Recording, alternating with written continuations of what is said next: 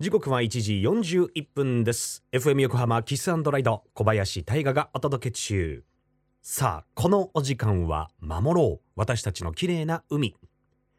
FM 横浜では世界共通の持続可能な開発目標サステイナブル・ディベロップメント・ゴールズ SDGs に取り組みながら14番目の目標海の豊かさを守ること海洋ゴミ問題に着目。海にまつわる情報を毎日お届けしております。ここ神奈川県では多くの方によってビーチクリーンが行われたくさんのゴミが回収されていますが海に漂うゴミの7割から8割は陸から流れてきます。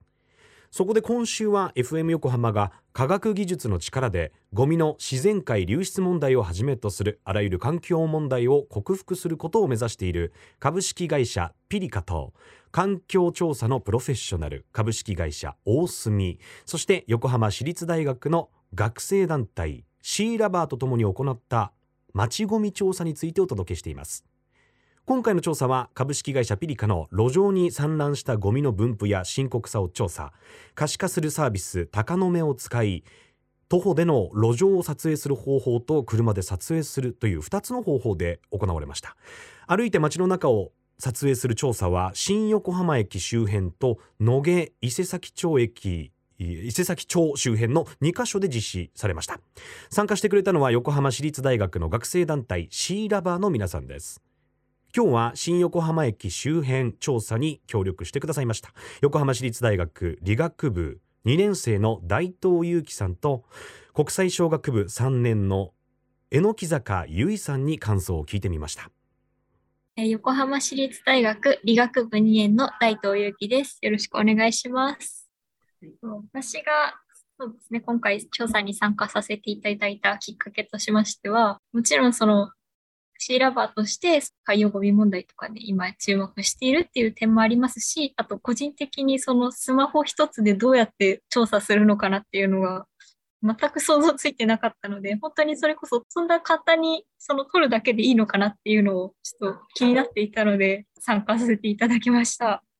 当日は、えっと、新横浜駅の調査に参加させていただきました。やっぱりあの、撮っている中でも目に見えるぐらいのゴミの大きさのゴミが結構落ちているなっていうのを感じました。海浜清掃とかの時の場合は、割とちょっと見つけるのも大変っていうぐらいのゴミの大きさのものが結構あったので、やっぱりここからちっちゃくなっていくんだなっていうのをちょっと感じましたね。あと、ちょっと個人的な話になるんですけれども、その通学で使っている駅が、まあ、結構栄えている駅ではあるんですけども、ちょっと裏路地入ると結構ゴミ落ちてて、まあちょっとストレートに言ってしまうと汚いなっていうところが結構あるので、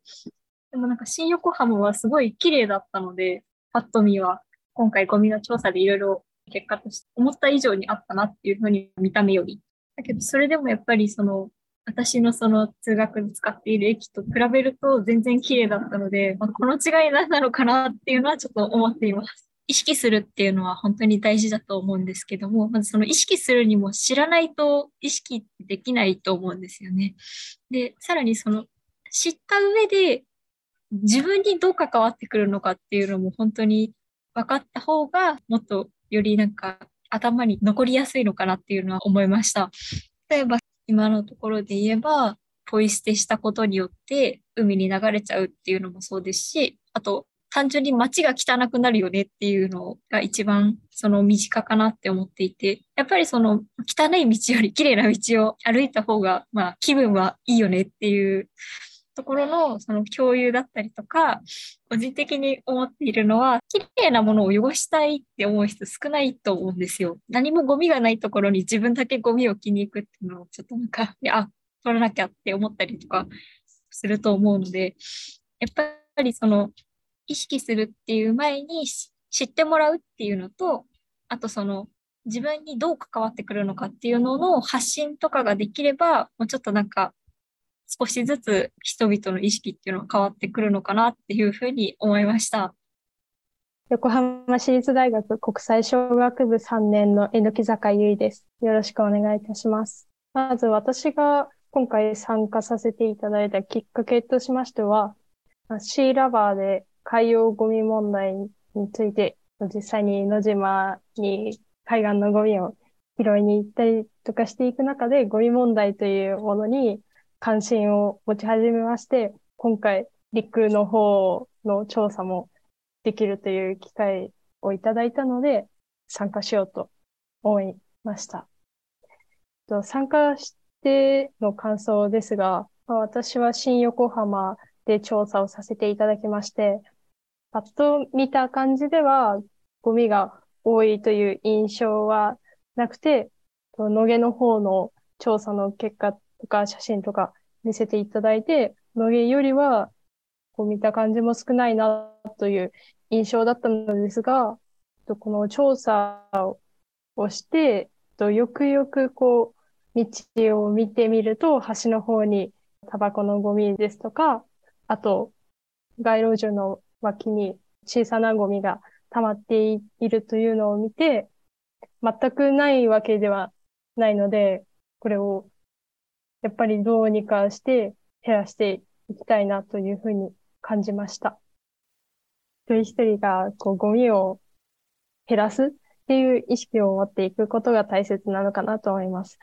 一人が少しだからって、こう街とか海に捨ててしまうと、まあ、それが何人もいたらやっぱり積み重なって大きなものになってしまうので、こう小さなことから、まあ、一人一人が意識して行動していくっていうのが大切かなって考えます。あとは、ゴミを出さない素材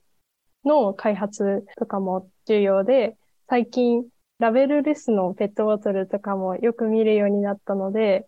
ラベルがないだけでかなりプラスチックゴミの量は変わるかなと感じているので、そういう製品をいろいろな企業で取り組んでいただけると、ゴミが減るのかなと感じています。以上です。横浜市立大学の学生団体シーラバーの大東祐樹さん、榎木坂ゆいさん、ありがとうございました。うん。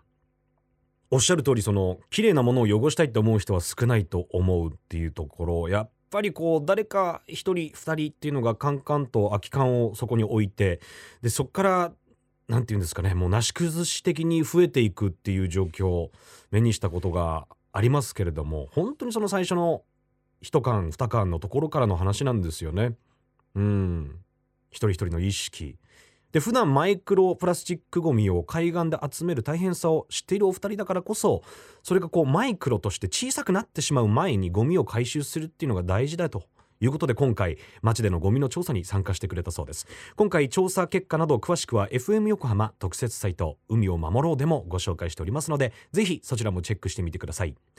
明日はもう一つの調査現場野毛伊勢崎町周辺に参加してくれたシーラバーの感想をご紹介いたします。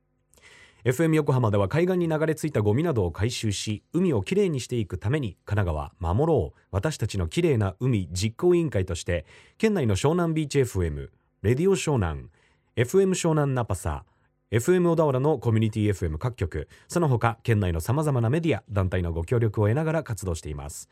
また日本財団の海と日本プロジェクトの推進パートナーでもあります。FM 横浜守ろう。私たちのきれいな海 Change for the Blue 明日もお楽しみに。